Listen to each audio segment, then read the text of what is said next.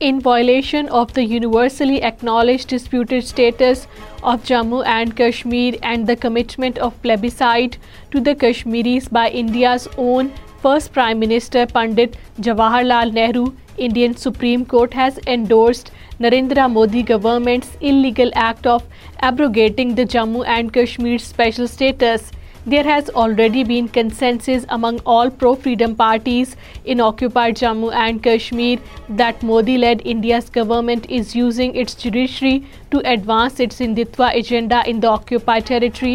and the today's verdict is a part of this agenda. Incarcerated senior leader of the All-Party Hurriyat Conference, Shabir Ahmed Shah, has urged the international community to take cognizance of the fast deteriorating human rights situation in occupied Kashmir. According to Kashmir Media Service, Shabir Ahmed Shah, in his message from New Delhi's infamous Tihar jail, said that political, social, cultural and religious rights of the Kashmiri people remain critically suppressed. Kashmiris from across political spectrum have rejected the Indian Supreme Court's verdict violating the Narendra Modi government's illegal act of revoking the special status of occupied Jammu and Kashmir and reiterated to continue their struggle for the right to self determination according to Kashmir media service all parties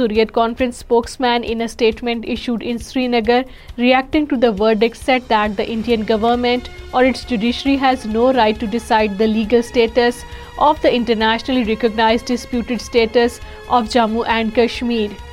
9 Kashmiri students were arrested after being assaulted and booked in a fake case in the Rajasthan state of India. According to Kashmir Media Service, the incident took place when a gang affiliated with the Hindutva organizations attacked the Kashmiri students studying at the Mewar University of Rajasthan. The students were outnumbered and assaulted by the goons.